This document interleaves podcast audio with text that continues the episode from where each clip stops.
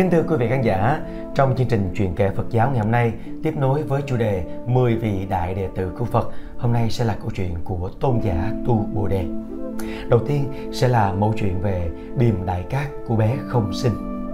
Trong kho tàng giáo lý của Đức Phật, những phát biểu về vũ trụ nhân sinh đã chiếm một địa vị đáng kể. Trong đó có thể nói rằng giáo lý bát nhã là quan trọng nhất. Bát nhã là gì? Ta có thể giải thích một cách giản dị và đúng đắn nhất, đó là tuệ giác về tính không. Không, đó là một đạo lý quyền diệu, khó hiểu. Nói có đã không đúng, mà nói không cũng không phải. Vì nó thoát ra ngoài cặp ý niệm đối đãi có và không. Không thể dùng ngôn ngữ để diễn đạt, mà cũng không thể dùng trí suy nghĩ để hiểu được.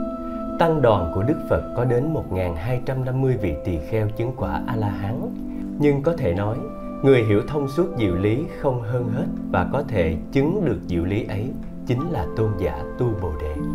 Nói tới Tu Bồ Đề, chúng ta cũng nên biết đến cái điềm lành trong lúc tôn giả vừa được sinh ra đời để thấy rằng tôn giả vốn đã có cái cốt cách phi phàm từ lúc sơ sinh.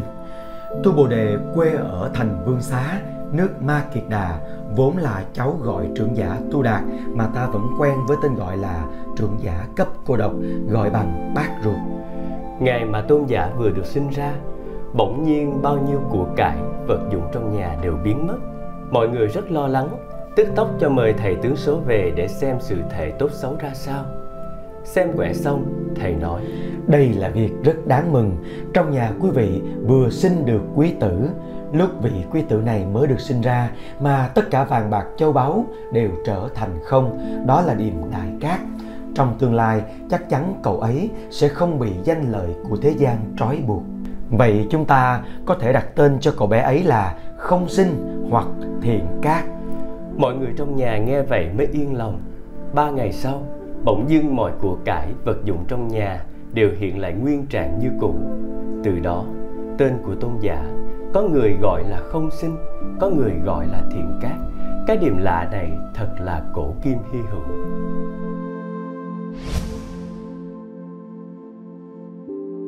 Câu chuyện về nhà tiểu từ thiện Khi còn niên thiếu, chưa quy y với Đức Phật, cậu bé Tu Bồ Đề đã có cách nhìn đời cũng như cách đối xử với người thật là khác biệt, không giống như mọi người. Tuy sinh trưởng trong một gia đình giàu có, được cha mẹ nuông chiều cưng quý, nhưng cậu không để cho mình trở thành một kẻ nô lệ cho vàng bạc của cải.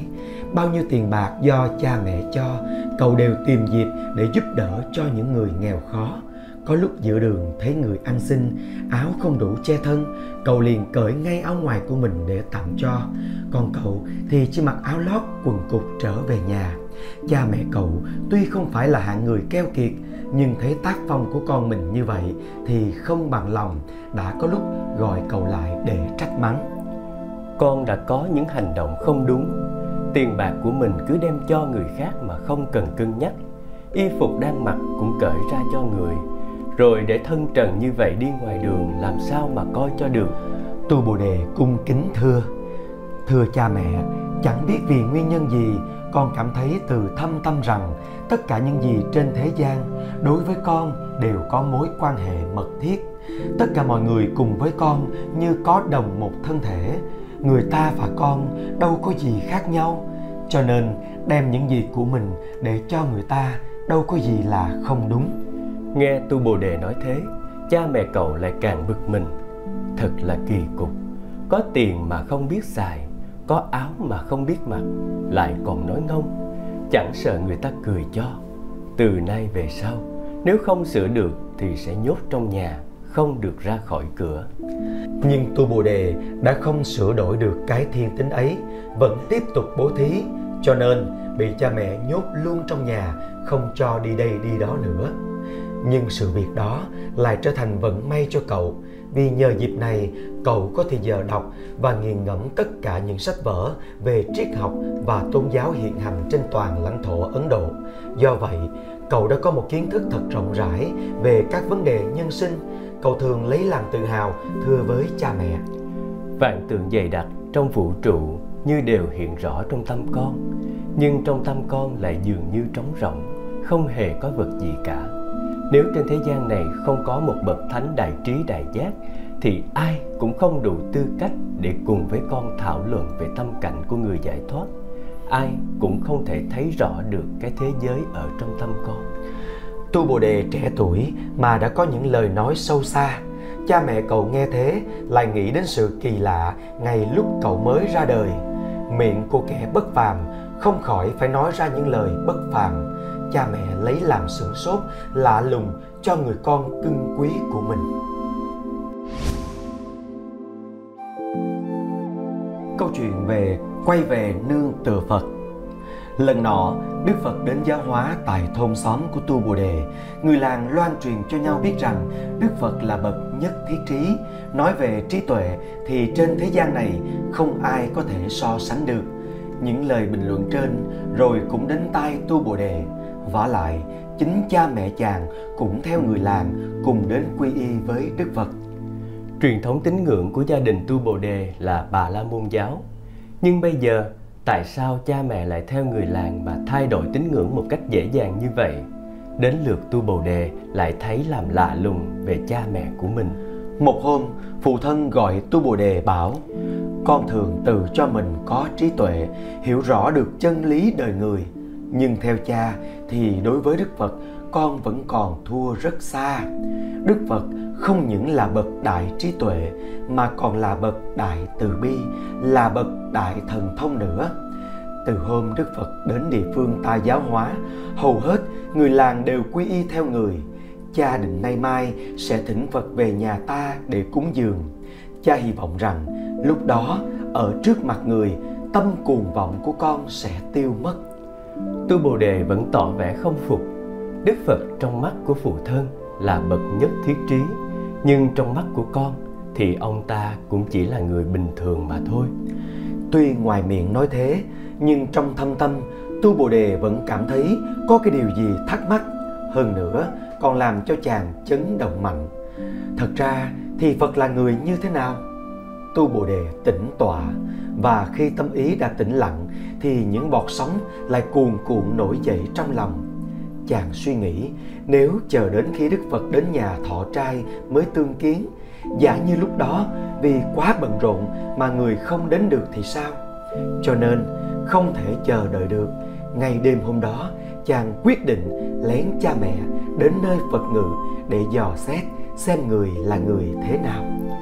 Đêm hôm đó trời trong, gió mát trăng thượng huyền treo tỏ rõ trên không trung. Muôn vì sao nhấp nháy như có ý chế diệu chàng trai hiếu kỳ tu bồ đề. Chàng một mình tìm đến chỗ phật đang thuyết pháp.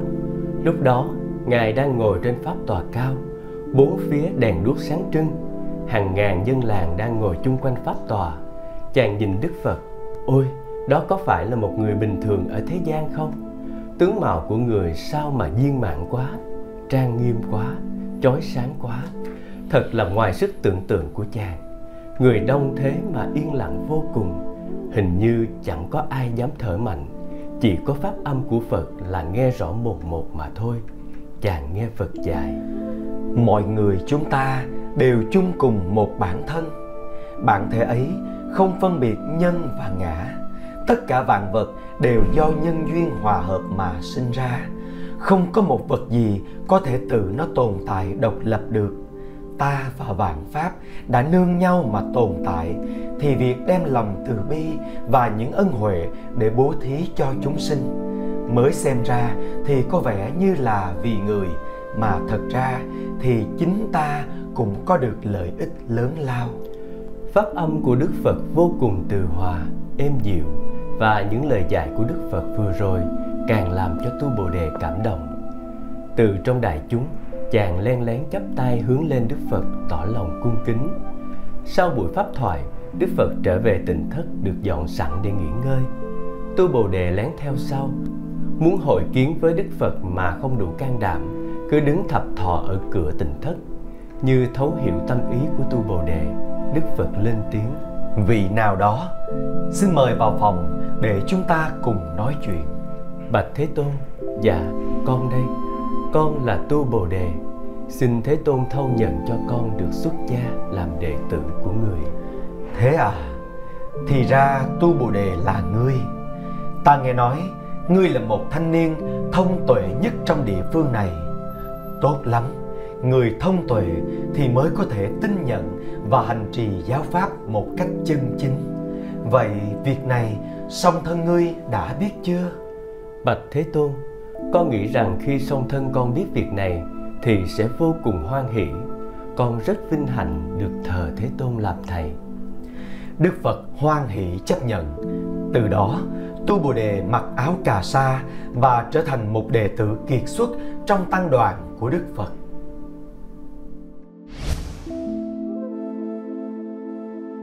Xin ăn nhà giàu, không xin ăn nhà nghèo. Sau khi xuất gia với ba y và một bình bát, mỗi ngày buổi sáng tu bồ đề vào phố cất thực, buổi chiều thì theo Phật nghe pháp, tham thiền. Về việc khất thực, tăng chúng đều tuân theo pháp chế thứ đệ hành khất của Phật mà thi hành. Quý vị tỳ kheo, vị này tiếp nối vị kia, đi thành một hàng một, hết nhà này đến nhà khác. Dù thí chủ có cúng dường hay không, cũng đều phải tuần tự đi qua, không được chọn lựa, bỏ sót. Nhưng riêng tu Bồ Đề thì Ngài bắt đầu vào nếp sinh hoạt khất thực, đã không thi hành pháp chế ấy giống như đại chúng. Mỗi sáng khi ra khỏi tu viện, tu Bồ Đề liền rẽ sang một lối khác, nhóm đối tượng đã được chọn trước để đi đến thẳng đó mà khất thực. Lúc đầu đại chúng không ai để ý, nhưng về sau họ đã phát giác được hành động khác lạ ấy của tu Bồ Đề. Lúc ấy đại chúng mới biết được rằng tu Bồ Đề đi khất thực chỉ chọn những nhà giàu có mà tới. Nếu thấy nhà nào nhỏ hẹp hoặc biết rằng trong gia đình ấy kinh tế cùng quẩn thì nhất định không dừng lại. Dù có phải đi thật xa để đến một nhà giàu xin ăn, tôn giả vẫn đi, bằng không thà hôm đó chịu nhịn đói chứ không đến xin ăn ở nhà nghèo. Một hôm, trên đường phố Tỳ sa ly tức Vesali, một vị tỳ kheo đã cười mỉa hỏi Tu Bồ Đề. Kẻ nghèo dù có ở trước mặt cũng không thèm hỏi tới. Người giàu dù có ở sâu trong rừng núi thì cũng có kẻ đến làm thân. Ở thành Tỳ Xá Ly này toàn là nhà giàu có. Chẳng hay hôm nay Đại Đức đã tìm ra được nhà nào chưa? Tu Bồ Đề đáp, thưa Đại Đức, không phải tôi không để ý đến người nghèo, trái lại còn có thể nói tôi luôn luôn đứng về phía những người nghèo. Sợ dĩ tôi chỉ đến xin ăn ở những nhà giàu mà không đến những nhà nghèo, thực sự là vì tôi có tâm nguyện riêng, xin Đại Đức hiểu cho. Đại Đức chỉ muốn tới cửa nhà giàu mà không thèm đến nhà nghèo là vì Đại Đức muốn ngày nào cũng được ăn uống sung sướng, đầy đủ, bổ dưỡng. Hèn chi thân thể của Đại Đức trong tráng kiện mập mạp như thế kia. Thưa Đại Đức, xin đừng nói như vậy. Tôi đến nhà giàu khất thực không phải là vì để được ăn những món ngon vật lạ. Nếu cần ăn uống sung sướng thì tôi đâu cần phải xuất gia học đạo. Nhưng vì sao tôi không đến khất thực ở những nhà nghèo? Tại vì người nghèo khổ tự nuôi lấy gia đình họ đã khó khăn, vất vả rồi, làm sao có dư để cúng dường cho chúng ta? Dù họ có muốn tự ý phát tâm thì họ cũng chỉ có lòng mà sức thì không đủ. Chúng ta đã không có lương thực để giúp đỡ họ thì thôi, lại còn bắt họ phải chịu thêm gánh nặng hay sao? Trong khi đó, đối với những người giàu có, một bữa cơm cúng dường cho ta đâu có đáng kể gì. Bởi vậy mà tôi tâm nguyện rằng chỉ đến khất thực ở nhà giàu mà không đến người nghèo. Trong tăng đoàn, người có tác phong tương phản với tu bồ đề là tôn giả đại ca nhiếp trong khi tu bồ đề chỉ xin ăn ở nhà giàu không xin ăn nhà nghèo thì đại ca diếp lại chỉ xin ăn ở nhà nghèo mà không xin ăn nhà giàu. Tu bồ đề không hiểu được tâm ý của ngài ca diếp ra sao. Cho nên một hôm nhân lúc nhàn đàm tôn giả đã hỏi đại ca diếp thưa sư huynh quan niệm khất thực của sư huynh là trái ngược với tôi. Vậy tôi xin vô lễ được hỏi nguyên nhân tại sao? Đại ca diếp giải thích chúng ta xuất gia làm sa môn, giữ đạo và hành trì giáo pháp. Đó là ruộng phước cho người đời. Chúng ta thọ nhận sự cúng dường của thí chủ là tạo cơ hội cho họ làm tăng trưởng phước huệ. Sở dĩ tôi chỉ đến khất thực ở những nhà nghèo là vì tôi muốn cho họ gieo trồng phước đức. Nhờ đó mà họ sẽ giải thoát được cảnh nghèo khổ trong kiếp vị lai. Còn người giàu, vốn dĩ họ đã có nhiều phước báo. Vậy hà tất chúng ta phải thêm hoa cho gấm Lời giải thích của tôn giả Đại Ca Diếp vừa có vẻ như biện bạch chính mình mà cũng vừa có vẻ như muốn thuyết phục Tu Bồ Đề. Nghe xong, Tu Bồ Đề gật đầu đồng ý và vì không muốn người khác phải nghe theo quan niệm của mình, tôn giả nói: Xin ăn nhà giàu hay nhà nghèo cũng đều vì lợi ích cho chúng sinh. Thưa sư huynh, trong Phật pháp có nhiều cánh cửa phương tiện, chúng ta mỗi người có thể hành trì theo hành nguyện riêng của mình vì chung quy cũng đều là giáo pháp của Phật. Thái độ khất thực cũng như những lời đối đáp giữa hai tôn giả Tu Bồ Đề và Đại Ca Diếp đã trở thành hai mũi nhọn đối chọi nhau. Đức Phật biết được việc này và không đồng ý với cả hai vị. Phật quở trách cả hai vị là đã khất thực không đúng với giáo chế. Khất thực đúng phép phải là thứ đệ hành khất, không được lựa chọn giàu nghèo, không phân biệt dơ sạch và oai nghi lúc nào cũng phải nghiêm túc.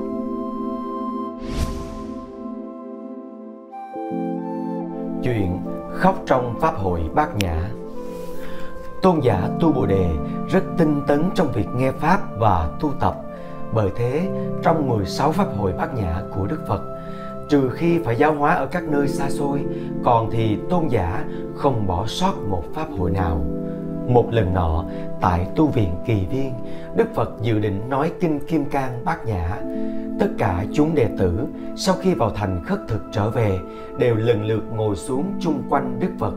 Lúc ấy, Phật đang tĩnh tọa, mọi người cũng ngồi yên lặng, chưa ai dám lên tiếng hỏi điều gì.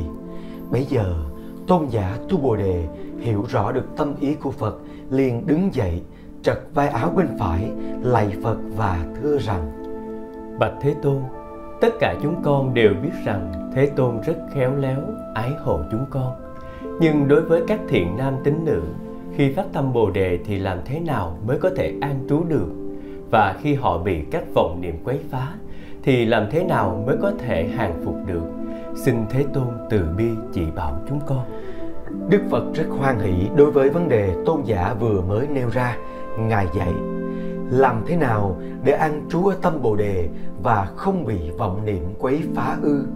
Này tu Bồ Đề, chính là trong khi bố thí nên thực hành hành bố thí vô tướng, trong khi độ sinh nên thực hành cách độ sinh vô ngã.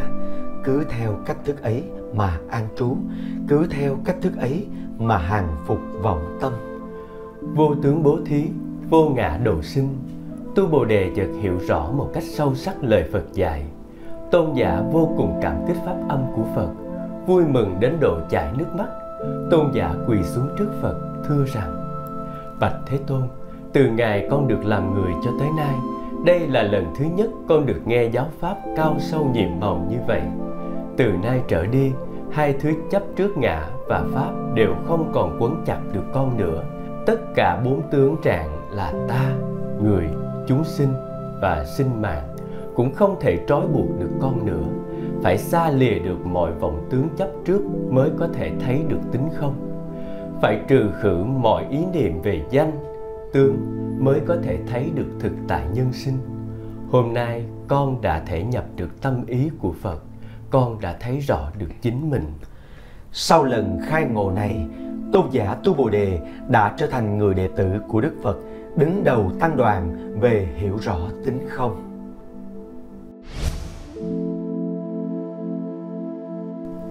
Chuyện nghe việc xưa mà tăng trưởng lòng tin Tuy Đức Phật biết rõ Tu Bồ Đề đã dứt trừ được vọng tâm chấp trước nhân ngã, Nhưng đối với lòng từ bi vô biên vì muốn tăng thêm sức mạnh cho lòng tin tưởng của Tu Bồ Đề về vô tướng bố thí và vô ngã độ sinh Ngài đã thuật lại câu chuyện tiền thân như sau này tu Bồ Đề, trong kiếp quá khứ, có lần ta là một người tu hành ở trong chốn rừng núi.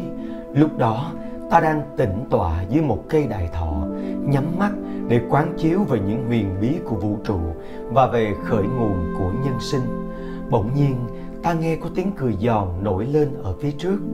Ta mở mắt ra nhìn, thì ra là một đoàn thiếu phụ sắc nước hương trời đang đứng trước mặt.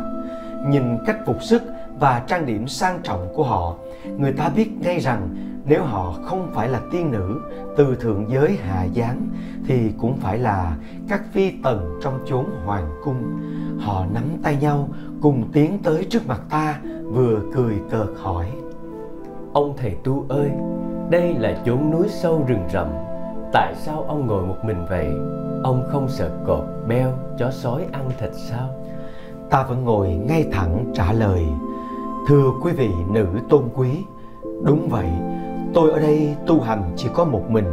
Vì người tu hành không nhất thiết phải có nhiều bạn bè.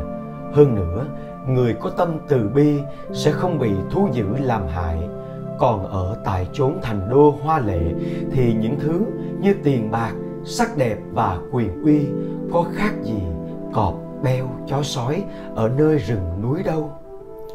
Nghe ta nói xong mấy lời này thì đám thiếu phụ kia bỗng thay đổi thái độ, không còn có vẻ kiêu kỳ nữa, mà lại tỏ ra cung kính đối với ta. Họ ân cần xin ta chỉ dạy, ta bèn ngắt một đóa hoa hồng nhỏ ở bên cạnh, nói tiếp thưa quý vị, người đời ai cũng mong tìm hạnh phúc, nhưng hạnh phúc cũng có thứ chân thật, thứ giả dối, thứ trường cửu, thứ tạm thời. Phần đông, người ta đều bị mê hoặc, bị lôi cuốn bởi thứ hạnh phúc giả tạm. Giống như đóa hoa hồng này, vừa nở ra trông rất đẹp, nhưng cái đẹp ấy không tồn tại vĩnh viễn. Tuổi trẻ, sắc đẹp, sự cường tráng và khỏe mạnh không đủ cho chúng ta ỷ lại. Đời người đáng quý ở chỗ biết sống đúng đạo lý làm cho đời sống luôn luôn tiến triển và thăng hoa. Đó là việc nên theo đuổi. Ta vừa nói đến đây thì một người ăn mặc theo lối vương giả tay cầm bảo kiếm từ xa chạy tới trước mặt ta quát lớn. Ngươi là ai? Sao dám cả gan đùa giỡn với cung phi của ta? Ta thấy người ấy chạy đến với thái độ cực kỳ hung hãn, ta từ tốn nói, thưa đại vương, xin ngài cho biết quý danh và xin ngài đừng nên nhục mạ người như vậy. Nhưng người ấy càng to tiếng hơn, ngươi nằm mộng giữa ban ngày chăng? Ta là vua ca lị, oai danh chấn động bốn phương, ai mà không biết? Không ngờ ngươi dám dụ dỗ cung phi của ta. Thưa đại vương, xin ngài đừng nói như vậy. Tôi là kẻ tu hành dự hành nhẫn nhục cho nên không dám có lời chống đối ngài. Nhưng khẩu nghiệp ngài vừa tạo ra chắc chắn sẽ đem lại cho ngài một tương lai không tốt đẹp. Ngươi tu hành nhẫn nhục ư? Vậy ta sẽ thử cắt thân thể ngươi ra từng mảnh xem ngươi có nhẫn nhục được hay không. Này tu bồ đề vua ca lị nói như thế xong liền dùng bảo kiếm lần lượt móc mắt cắt tai cắt mũi chặt hai tay rồi hai chân ta. Nhưng vì hành nguyện độ sinh, vì ban bố lòng từ bi cho chúng sinh mà ta không hề khởi lên một niềm sân hận. Với tinh thần vô ngã độ sinh, ta dần dần tích tụ phước huệ để trang nghiêm cho quả vị giác ngộ. Này tu bồ đề, sự hung bạo không thể thắng được người. Chỉ có người tu hạnh nhẫn nhục mới đạt được thắng lợi cuối cùng mà thôi. Tôn giả Tu Bồ Đề vô cùng cảm động khi nghe xong mẫu chuyện tiền thân về một kiếp tu hành của Đức Phật. Và nhờ câu chuyện đó mà tôn giả càng thể hội sâu xa chân lý vô ngã, thực chứng được tuệ giác và tính không cao sâu, màu nhiệm.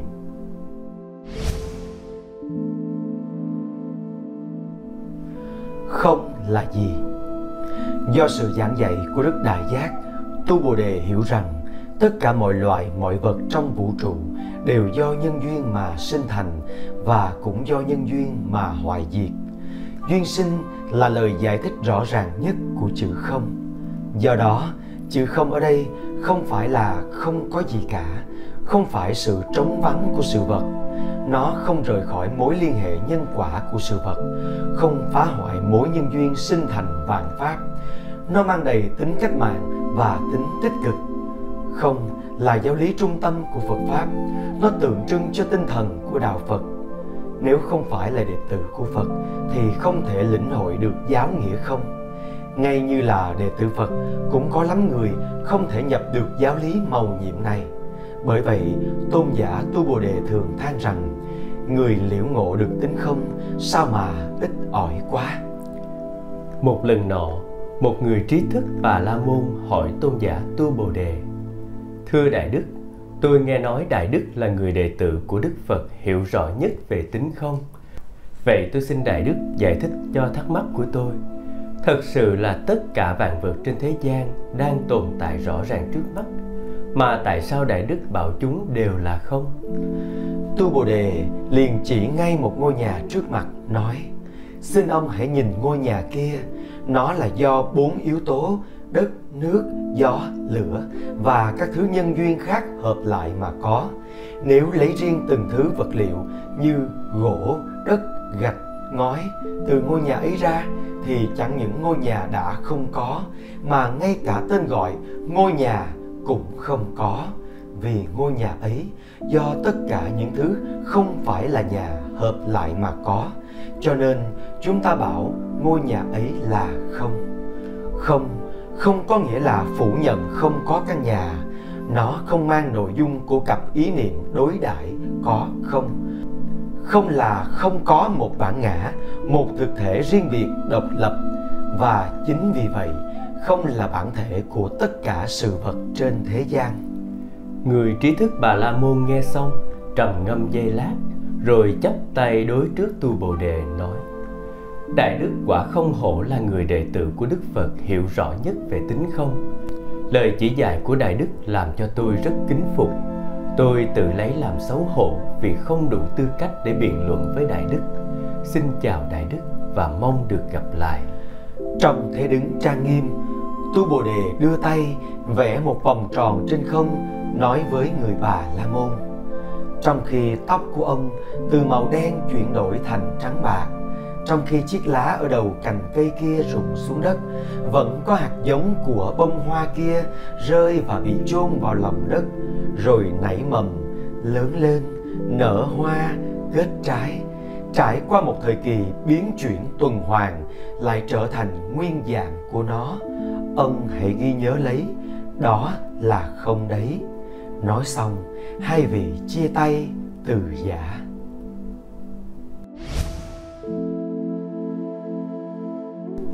Câu chuyện người nghinh tiếp phật trước nhất. Một hôm bỗng dưng mọi người đều phát giác sự vắng mặt của đức phật tại núi linh thứu đại chúng chia nhau đi mọi nơi tìm kiếm nhưng đều không thấy. Bấy giờ tôn giả analục tức anuruddha bèn dùng thiên nhãn quan sát mới biết rằng đức phật đang ngự tại cung trời đao lợi để nói pháp độ cho mẫu hậu là lệnh bà Maya, tức Mahamaya. Cũng phải ba tháng sau, Ngài mới trở về. Anna Luật báo cho đại chúng biết như vậy. Mọi người ai cũng trông nhớ. Ba tháng trôi qua thật nhanh, đã tới ngày Đức Phật trở về. Khi biết được Phật sắp trở về, ai cũng tranh nhau xuống núi trước để được coi là người nghênh đón Đức Phật trước nhất. Lúc bấy giờ, tôn giả Tu Bồ Đề đang ngồi vá áo trong động kỳ xà. Khi nghe được tin này, liền buông kim chỉ đứng dậy, định cùng mọi người đi nghinh đón Phật. Nhưng rồi một ý nghĩ dấy lên trong tâm tư. Tôn giả liền ngồi xuống lại như cũ, lòng thầm nhủ. Ta đi nghinh đón Đức Phật để làm gì? Chân thân của Phật không thể nhìn thấy được ở mắt, tai, mũi, lưỡi, thân và ý của Phật nếu bây giờ ta đi nghinh đón Phật có nghĩa là ta đang lấy cái thân tứ đại giả hợp kia Làm pháp thân Phật. Và như thế, Tức là ta đã không biết gì về tính không của các pháp. Nếu không biết gì về tính không của các pháp Thì không thể nhìn thấy pháp thân của Phật. Tính không của các pháp hay pháp thân của Phật Không phải là chủ thể tạo tác, Cũng không phải là vật được tạo tác. Vì vậy, muốn trông thấy Phật trước hết phải thấy rõ tính chất vô thường của năm uẩn bốn đại cũng như tính chất vô ngã, không tịch của vạn tượng. Không có ta, không có người, không có vật tạo tác, không có vật được tạo tác. Tất cả vạn pháp là không tịch. Pháp tính bao trùm mọi nơi, pháp thân phật không có chỗ nào là không hiện hữu. Ta quy y và hành trì giáo pháp của phật đã thể chứng được diệu lý không của các pháp thì không thể nào để cho sự tướng làm mê hoặc vì nhận thức được như vậy cho nên tôn giả không theo mọi người xuống núi tiếp tục vá áo một cách thông thả thản nhiên Đức Phật từ thiên cung trở về là một việc vui mừng rất lớn đối với tăng đoàn. Tất cả mọi người mặt mày hớn hở, ai cũng mong được gặp Phật và lạy Phật trước nhất. Bây giờ trong chúng tỳ kheo ni, ni sư Liên Hoa Sắc là người có thần thông bậc nhất. Ni sư đã nhanh chân xuống núi trước nhất, vừa đảnh lễ Đức Phật vừa thưa: Bạch Thế Tôn, con là Liên Hoa Sắc, xuống nghinh đón Thế Tôn trước tiên, xin cho con được đảnh lễ Thế Tôn. Đức Phật mỉm cười và dịu dàng bảo: Ni sư Liên Hoa Sắc, lần này Như Lai trở về, người nghinh đón Như Lai trước nhất không phải là ni sư đâu. Liên Hoa Sắc cực kỳ kinh ngạc. Ni sư nhìn quanh quất, chư tăng và chư ni, kể cả các vị trưởng lão của tăng đoàn như tôn giả Đại Ca Diếp cũng vẫn vừa mới xuống tới, còn đang ở sau lưng mình kia mà. Lòng rất đổi hoài nghi, ni sư bạch Phật. Bạch Thế Tôn, vậy thì còn có vị nào đã tới đây trước con? Vẫn nụ cười từ hòa, Đức Phật nhìn khắp lượt đại chúng, vừa trả lời ni sư liên hoa sắc, vừa như muốn bảo chung cho đại chúng biết. Chính tu Bồ Đề là người đã nghinh đón Như Lai trước nhất. Tu Bồ Đề đang ở trong đồng kỳ xà, quán chiếu thấy rõ tính không của các pháp, thấy rõ được pháp thân của Như Lai. Như thế mới chính thực là nghinh đón Như Lai trước nhất.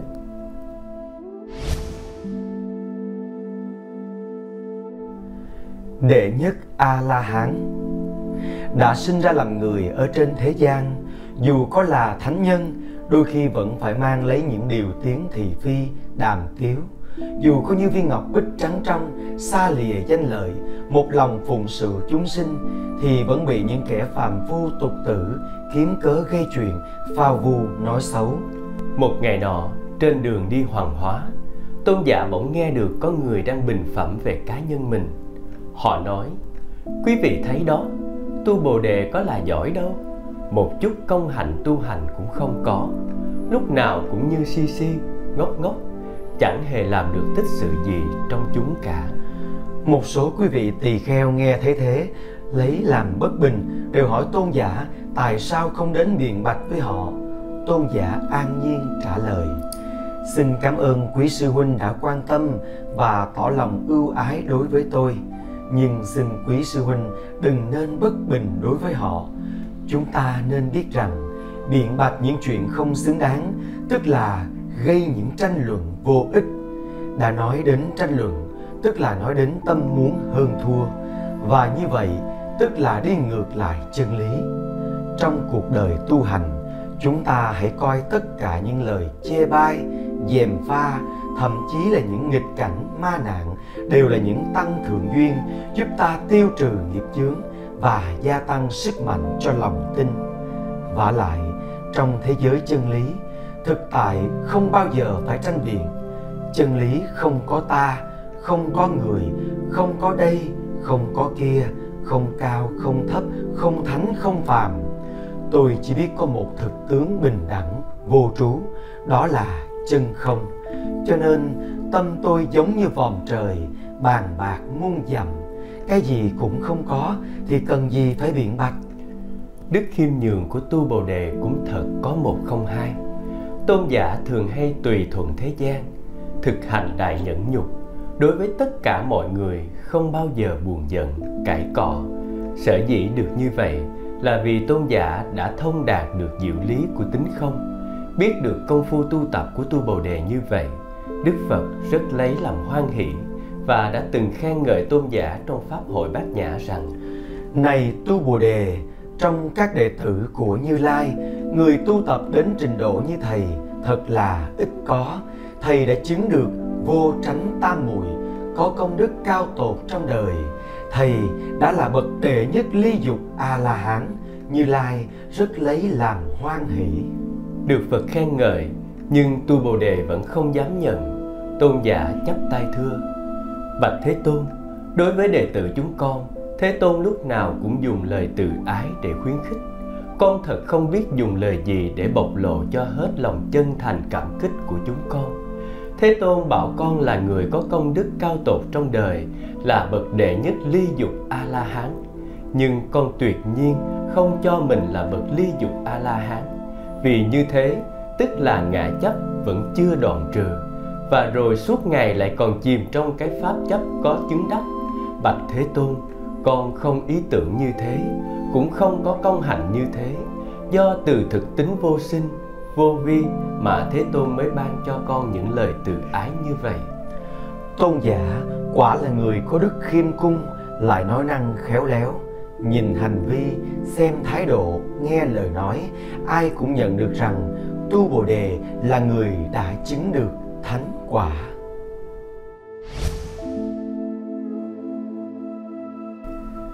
Trong núi sống đời an lạc, mưa hoa rợp đất cúng dường. Kỳ xà là một ngọn núi rất nổi tiếng, dáng vẻ xinh đẹp, có trúc xanh, rừng rậm là nơi rất thích hợp cho nếp sống tu hành. Bởi vậy, đức phật thường ngự ở đó. Tôn giả tu bồ đề vốn rất thích cuộc sống ở núi rừng, cho nên núi này cũng đã là nơi cư ngụ thường xuyên của tôn giả. Một hôm, tu bồ đề ngồi nhập định trong động núi. Lúc tôn giả đạt tới và an trú ở cảnh giới vi diệu của không tam muội thì rúng động cả chư thiên. Họ bèn cùng nhau xuất hiện giữa hư không, tung từng đó hoa trời xuống trước mặt tôn giả và chắp tay ca ngợi rằng, thưa tôn giả tu bồ đề làm người ở thế gian, dù có danh vị cao xa, của cải châu báu thật nhiều cũng không có gì đáng tôn quý. Dù là quốc vương hay phú hộ, thì rốt cuộc họ cũng chỉ là tù nhân của phiền não và dục vọng mà thôi. Thưa tôn giả, điều tôn quý chân thật ở thế gian chính là sự tu hành cao cả mà tôn giả đang thể hiện. Chính cái uy đức cao sâu của tôn giả tỏa chiếu trong lúc tôn giả đạt đến cảnh giới không tam muội đã làm cảm kích cả thiên cung chúng tôi. Tu bồ đề của loài người xứng đáng hưởng thọ sự cúng dường của cõi trời. Người khéo nói bát nhã, tự tại vân du trong cõi trời xanh muôn dặm của không tam muội vượt thoát tất cả những phàm tình của nhân gian. Dù là mây đen phiền não hay mây trắng bồ đề cũng không che phủ được người người đã hoàn toàn chặt đứt sợi dây, sắt của dục tình, bẻ gãy ống khóa vàng của pháp chấp. Thưa đại đức tu bồ đề tôn quý, xin người hãy tiếp nhận hoa trời của chúng tôi cúng dường. Chúng tôi xin đảnh lễ người để tỏ lòng kính ngưỡng. Lời ca ngợi của chư thiên và hoa trời tung rơi đã làm cho tôn giả xuất định. Tôn giả nhìn họ hỏi quý vị là ai? Sao lại đến đây rải hoa và ca ngợi tôi? Vị đứng đầu thiên chúng đáp, thưa tôn giả, tôi là trời đế thích, còn tất cả đây đều là thiên chúng. Vì sao quý ngài lại ân cần ca ngợi tôi như vậy? Vì chúng tôi kính ngưỡng tôn giả đã an trú trong không tam muội và khéo nói bát nhã ba la mật. Đối với bát nhã, tôi chưa hề nói được một chữ, thì hà tất quý ngài phải ca ngợi tôn giả đã không nói, thì chúng tôi cũng không nghe. Không nói, không nghe, đó là chân bát nhã. Trong pháp hội bát nhã, đức thế tôn đã từng tuyên dạy pháp môn cao sâu màu nhiệm. Và trong khi hộ trì cho đạo tràng, quý ngài đã lĩnh hội và tin nhận pháp môn ấy. Tôi xin cảm tạ quý ngài đã cho nhiều hoa thật đẹp, thật thơm. Xin nguyện mùi hương của hoa sẽ tỏa khắp cõi người và cõi trời tu bồ đề nói xong, chư thiên lại đảnh lễ, rồi trở về thiên giới. Đối với sự việc này, chư thiên tung hoa cúng dường và ca ngợi.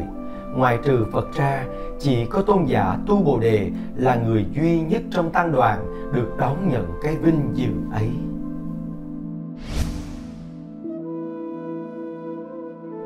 Câu chuyện, chư thiên trội nhạc thăm bệnh trong thời gian cư ngụ tại núi kỳ xà, có một hôm tu bồ đề bị bệnh nặng, thân tâm vô cùng mệt mỏi. Nhiều người thắc mắc tự hỏi, một bậc thánh có công hạnh tu hành lớn lao như vậy mà cũng phải bị bệnh sao? Sự thật thì cái xác thân của con người vốn là pháp hữu vi, do nghiệp báo chiêu cảm mà có. Đã là pháp hữu vi thì đâu có tránh khỏi được các hiện tượng khổ và vô thường tuy tu bồ đề đã chứng được thánh quả, tâm ý đã hoàn toàn giải thoát, nhưng cái thân thể hữu vi vẫn còn đó, cho nên vẫn phải chịu những khổ đau của sinh già bệnh chết. Lúc đó, tu bồ đề bệnh rất nặng, nhưng cố gắng tự mình trải tòa cụ xuống đất, ngồi ngay thẳng trong tư thế hoa sen, giữ vững chánh niệm và quán tưởng rằng sự đau khổ về bệnh hoạn của thân thể này từ đâu mà có? Ta phải làm thế nào để tiêu trừ được khổ bệnh này đây? Tôn giả cứ quán nghiệm về các câu hỏi ấy, rồi tự trả lời. Nguyên nhân đưa đến bệnh khổ cho thân thể, một phần là các nghiệp báo tích lũy từ thời quá khứ, một phần khác là do sự bất ổn trong mối quan hệ giữa các duyên trong hiện tại. Thuốc men chỉ có thể trị bệnh tạm thời mà không thể làm cho khổ đau tiêu trừ tận gốc rễ chỉ có sám hối tội nghiệp, tu tập thiền quán, thấy rõ nhân quả để tiêu trừ khổ đau nơi tâm ý, thì cái khổ đau nơi thân thể mới không còn nữa. Tôn giả cứ tiếp tục như thế, một lúc sau, ngài cảm thấy thân tâm thư thái, nhẹ nhàng tự tại, những khổ đau của bệnh hoạn tan biến hoàn toàn. Chính vào lúc đó, trời đế thích đã cùng 500 thiên chúng cùng rất đông các vị thần âm nhạc giáng lâm núi kỳ xà và tấu nhạc. Trời đế thích cùng thiên chúng bái kiến tu bồ đề. Tôn giả đáp lễ và khen ngợi. Tiếng nhạc và lời ca của quý vị thật là tuyệt vời. Trời đế thích hỏi thăm. Xin hỏi thăm tôn giả lúc này bệnh tình đã khỏi hẳn chưa? Tôn giả trả lời các pháp từ nhân duyên sinh ra và cũng từ nhân duyên mà tiêu diệt. Nhân duyên hòa hợp thì có chuyển động và sinh thành. Nhân duyên phân rã thì các pháp đình chỉ và tan rã. Các pháp làm thành nhau mà cũng tiêu diệt nhau. Các pháp sinh ra một pháp và một pháp sinh ra các pháp. Mỗi pháp từ nó đều có nhân, có duyên và có quả. Dùng cái trắng trị cái đen và đồng thời dùng cái đen trị cái trắng. Muốn trị bệnh tham dục thì dùng phép quán niệm về sự không trong sạch trị bệnh sân hận thì dùng phép quán niệm về lòng từ bi trị bệnh ngu si thì phải dùng trí tuệ giác ngộ. Tất cả vạn pháp trong thế gian đều là biểu hiện của tính không không có tướng ngã, không có tướng nhân, không có phân biệt nam nữ, không có gì khác nhau giữa phải và trái. Tất cả vạn pháp đều là như vậy các pháp có những lúc chống phá nhau, mà rồi cũng có những lúc làm cho nhau được an định. Cái bệnh khổ của tu bồ đề này sinh ra, đó là lúc các pháp chống phá nhau. Nhưng pháp phật như nước cam lồ, thiền quán như gió mùa xuân. Tôi nhờ đó mà bình tình bình phục. Tôi xin cảm ơn quý ngài đã ân cần đến thăm. Hiện giờ tôi cảm thấy thân tâm đều an lạc, tự tại thiên chúng vô cùng hoan hỷ, đảnh lễ tôn giả, rồi trở về thiên cung. Còn lại một mình, tôn giả trầm ngâm độc thoại. Đức phật từ bi dạy bảo, chỉ có phật pháp mới chữa trị được những đau khổ của thân tâm. Nhưng không phải đợi đến lúc bị bệnh mới cầu xin, mà hàng ngày phải nghe pháp tu hành, tạo căn cơ đầy đủ cho sự chứng ngộ, nên sám hối nghiệp chướng vững tin vào nhân quả và tích lũy phước huệ, đó mới là phương thuốc màu nhiệm của mọi bệnh khổ. thank you